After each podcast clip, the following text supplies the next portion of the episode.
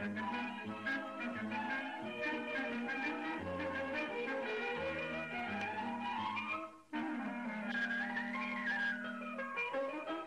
கதையாம் காரணமாம், காரணத்தால் தோரணமாம், தோரணம் கட்டிய பந்தலும் எதுக்கு, பூரண கும்பம் எடுப்பதும் எதுக்கு. வணக்கம். கதை கதையாம் காரணமாம் வலையொலிக்கு உங்களை வரவேற்கிறோம். இந்த வலையொலி சிறுகதைகளின் ஓர் ஒலி தொகுப்பு. இக்கதைகளை எழுதியவர் திருமதி சரசாசூரி. வாசிப்பது வானதி. அழகர் சாமியின் குதிரை வண்டி. எழுதியவர் சரசாசூரி. வாசிப்பது வானதி. நான் இன்று முன்னுக்கு வந்து வாழ்க்கையில் ஒரு ஆளாகி நிற்கிறேன் என்றால் அதற்கு காரணம் என்னுடைய கடின உழைப்போ, அபார மூளையோ, அதிர்ஷ்டமோ, அப்பா அம்மா செய்த புண்ணியமோ இதில் எதுவுமே கிடையாது. எல்லா புகழும் அந்த அழகர் சாமிக்கே. யார் அந்த அழகர் சாமி? என் பெயர் பார்த்தசாரதி. சென்னையில் இருக்கும் கால்நடை மருத்துவமனையின் முதன்மை மருத்துவர். கிங் இன்ஸ்டிடியூட் சென்னை, பல பிரபல தனியார் கால்நடை மருத்துவமனைகள் என்று பெரிய மருத்துவ நிலையங்களில் மருத்துவ ஆலோசகர். கைராசிக்கார டாக்டர் என்று பெயர். அக்கம்பக்கத்தில் இருக்கும் அத்தனை கிராமத்தில் உள்ள ஆடு மாடுகள் மற்றும் வீட்டில் வளர்க்கும் எல்லாவித மிருகங்களும் என் கைப்பட்டால் பிழைத்து கொள்ளும் என்று பெயர் வாங்கியிருக்கிறேன். என்னுடைய புகழுக்கு முக்கிய காரணம் இந்த அழகர்தான். அவரும் சாரதிதானே. நான் சிறுவனாய் இருந்தபோது எங்கள் தெருவில் இருந்த குதிரை வண்டிக்காரர் தான் அவர். முன்னுக்கு வாங்க தம்பி, முன்னுக்கு வாங்க தம்பி எத்தனை தடவை சொல்லியிருப்பார். அவனை கோவிலில் வைத்து தான் கும்பிட வேண்டும். கொஞ்சம் விவரமாகவே சொல்கிறேனே. ஐம்பது அறுபதுகளில் ரிக்ஷா, ஆட்டோ ரிக்ஷா எல்லாம் பிரபலமாவதற்கு முன்னால் நடுத்தர மக்களின் போக்குவரத்தில் குதிரை வண்டிகளுக்கு முக்கிய பங்குண்டு. அதுவும் மதுரை, திருச்சி, பழனி, திருச்செந்தூர் இது மாதிரியான நகரங்களில் குதிரை வண்டி மிகவும் பிரபலம். கார் வைத்து கொள்ள முடியாதவர்கள் சொந்தமாய் குதிரை வண்டி வைத்து கொள்வதுண்டு. டாடா, ஃபியட், மாருதிக்கு இணையாக மதிப்பு அந்த காலத்தில் குதிரை வண்டிகளுக்கு இருந்தது. எங்கள் வீடு மதுரை மேலமாசி வீதியில் இருந்தது. வீட்டில் மொத்தம் எட்டு பேர். அம்மா, அப்பா, அத்தை, மூணு அக்கா, கடைக்குட்டி நான், அப்புறம் தூரத்து சொந்தமான ஒரு மாமா. யாரும் இல்லை என்பதால் கூடவே ஒட்டி கொண்ட சொந்தம். அப்பா இருக்கும் இடமே தெரியாது. அத்தனை அமைதி, ஆனால் ரொம்ப கண்டிப்பு. கண்ணாலேயே சுட்டெரித்து விடுவார் தப்பு செய்தால் மட்டுமே. அம்மா நேரெதிர், ரொம்ப ஜாலி பேர்வழி. அம்மாவுக்கு மாதம் ஒரு சினிமா பார்த்தாகணும். மூணு அக்காவில் ஒருத்திக்கு சினிமா, ட்ராமா என்றாலே அலர்ஜி. எப்போதுமே புத்தகமும் கையுமாய் இருப்பது தான் இஷ்டம். எங்கள் வீட்டில் காரெல்லாம் கிடையாது. அநேகமாய் நடைதான், இல்லை என்றால் பஸ். மதுரையில் டிவிஎஸ் பஸ் மாதிரி எங்குமே வராது. குடும்பத்தோடு போவதென்றால் குதிரை வண்டி. பக்கத்தில் போவதானால் பத்து ரூபாய்க்குள் முடிந்துவிடும். மேலமாசியும் வடக்கு மாசியும் சேரும் மூலையில் நேரு ஆளாள சுந்தரர் விநாயகர் கோயில் ரொம்பவே பிரசித்தி. அதற்கு பக்கத்தில் எப்போதும் நாலந்து குதிரை வண்டிகள் நின்று கொண்டிருக்கும். பக்கத்தில் சந்திரா டாக்கீஸ் இருப்பதால் படம் விட்டு வருபவர்கள் சவாரி கிடைக்கும். வீட்டில் நான் ஒருவன்தான் விரட்டி வேலை வாங்கும் வயதில் இருந்ததால் வண்டி கூப்பிடுவது, கடைக்கு போவது, போஸ்ட் பண்ணுவது எல்லாம் என் தலையில்தான் விழும். மாமா ரகசியமாக எனக்கு அப்பப்போது ஒரு ஒரு ரூபாய் தந்து விடுவதால் நானும் குஷியாகவே கிளம்பி விடுவேன். எனக்கு அழகர்சாமி பரிச்சயமானது அப்படித்தான். நாங்கள் ஆறு பேர். அம்மா, ரெண்டு அக்கா, அத்தை, நான், பக்கத்து வீட்டு அக்கா. எண்ணிக்கொள்ளுங்கள், ஆறு பேராச்சா. சினிமா போக பிளான். தங்கம் தியேட்டர். பணமா பாசமா என்று ஞாபகம். குதிரை வண்டி பிடிக்க என்னைத்தான் அனுப்பினார்கள். முதலில் அப்போதுதான் தனியாக போகிறேன். நெருங்க நெருங்க குதிரை சாணம் மூக்கை தொலைத்தது. நாலந்து வண்டி நின்று கொண்டிருந்தது. குதிரையை பார்த்தால் பாவம் தொத்தலாய் பத்து நாள் பட்டினி போட்ட மாதிரி அங்கேயே கொஞ்ச நேரம் நின்று கொண்டிருந்தேன். வா தம்பி, எங்கே போகணும், ஏறுங்க. ஆளாளுக்கு பீத் எடுத்து விட்டார்கள். எனக்கு ஒரு வண்டியும் பிடிக்கவில்லை. அப்போதுதான் ஜல் ஜல் என்று ராஜகுமாரி மாதிரி வந்து நின்றது அந்த குதிரை. என்ன கம்பீரம்! பளபளப்பான அதனுடைய பழுப்பு நிறம், கழுத்தில் கொஞ்சம் சலங்கை, கொண்டைக்கு ரோஜா வண்ணத்தில் கோழித்தூவல். படு அமக்களமாய் வந்து நின்றது அந்த குதிரை வண்டி.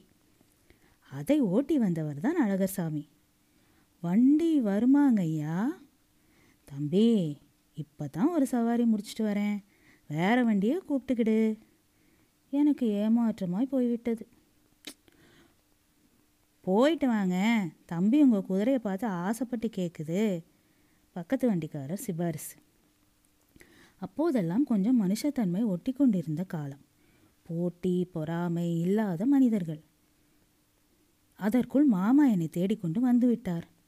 டே சாரதி, என்னடா பண்ணிகிட்டு இருக்க? ஜட்கா பிடிக்க இவ்வளோ நேரமா?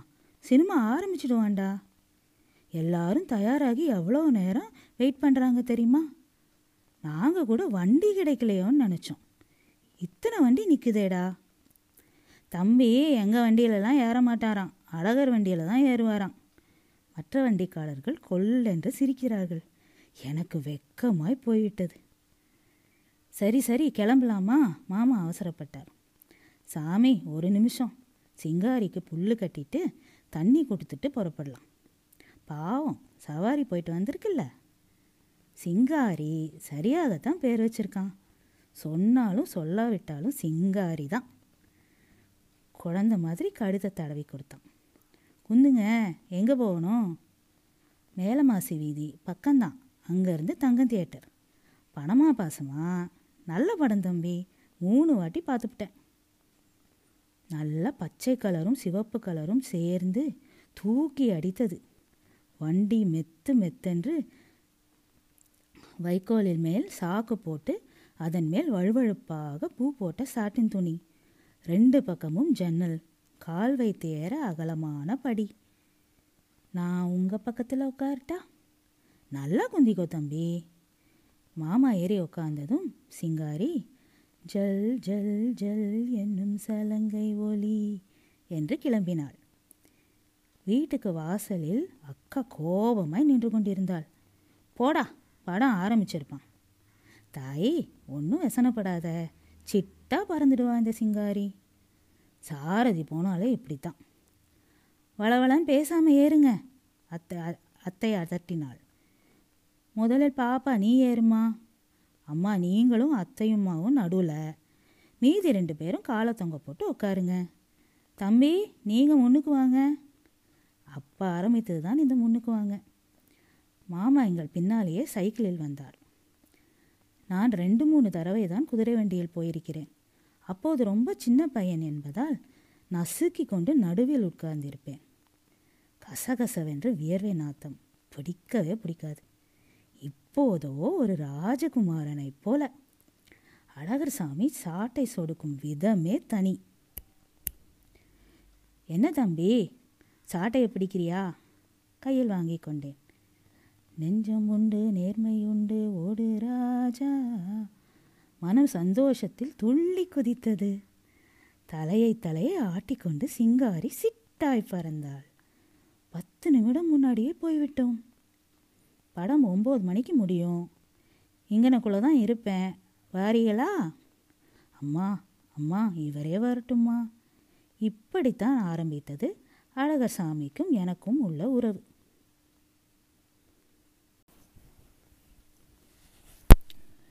இரண்டு மூன்று தடவை ஜட்காவில் சினிமா தியேட்டர், மீனாட்சி அம்மன் கோயில், சத்குரு சங்கீத சமாஜம் என்று சுட்டிட்டோம்.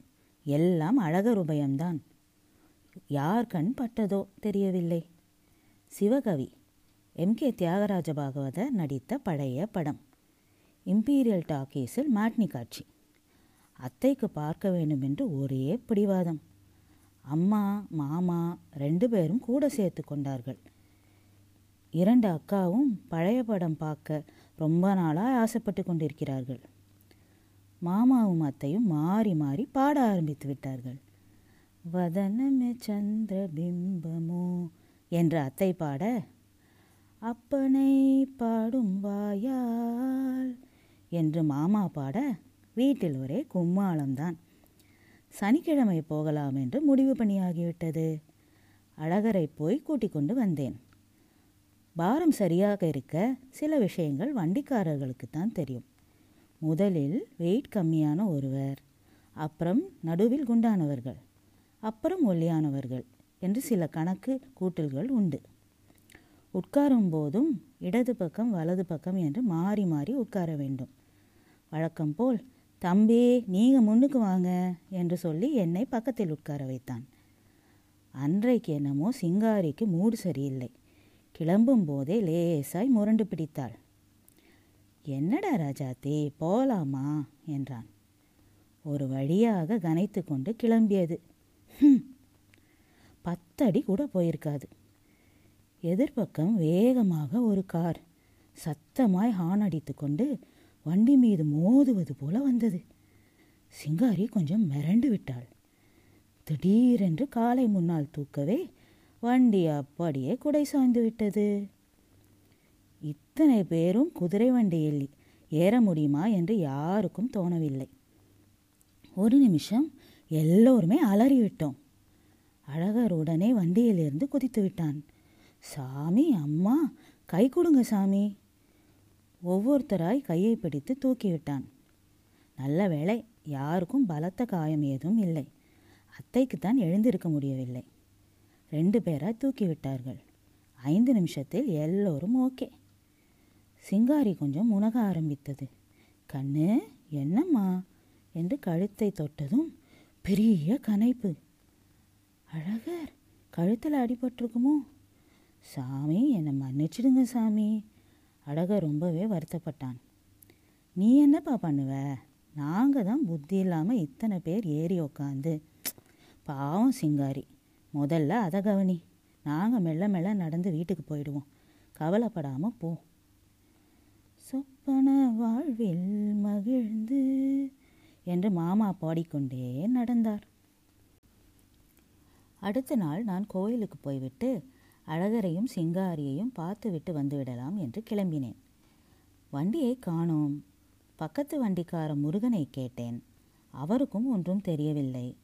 அழகர் வீட்டு விலாசத்தை வாங்கி கொண்டேன். வீடு கண்டுபிடிப்பதில் ஒரு சிரமமும் இருக்கவில்லை. ராமாயண சாவடியில் ஒரு முட்டுச்சந்தில் இருந்தது அழகர் வீடு. வண்டி மட்டும் ஒரு ஓரத்தில் இருந்தது. சிங்காரியை காணோம். வாசலில் ஒரு கோணி படுதா தொங்கிக் கொண்டிருந்தது. அழகர் சாமினா குரலை கேட்டு ஒரு அம்மாள் வெளியே வந்தாள்.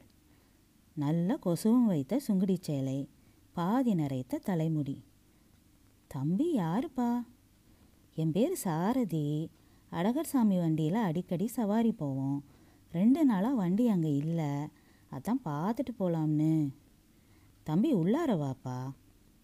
படு சுத்தமாய் இருந்தது. அந்த அறை தான் மொத்த வீடும் என்று நன்றாக தெரிந்தது. உள்ளே ஒரு ஐந்து வயது பெண் குழந்தை விளையாடி கொண்டிருந்தது. என்னை பார்த்ததும் ஓடிப்போய் அந்த அம்மா காலை கட்டி கொண்டது. உக்காருப்பா. ஒரு ஸ்டூலை இழுத்து போட்டாள். நான் அழகர் சம்சாரந்தேன் தம்பி. அவர் சிங்காரியை கூப்பிட்டுக்கிட்டு ஆஸ்பத்திரிக்கு போயிருக்காக. மூணு நாளாச்சு. நெதமும் வர சொல்லியிருக்காக. சிங்காரிக்கு எப்படி இருக்குது? அதை விசாரிச்சுட்டு போகலான் தான் வந்தேன். தம்பி கேட்குறத பார்த்தா சிங்காரியை நல்லா தெரியும் போல். ஆமாம்மா.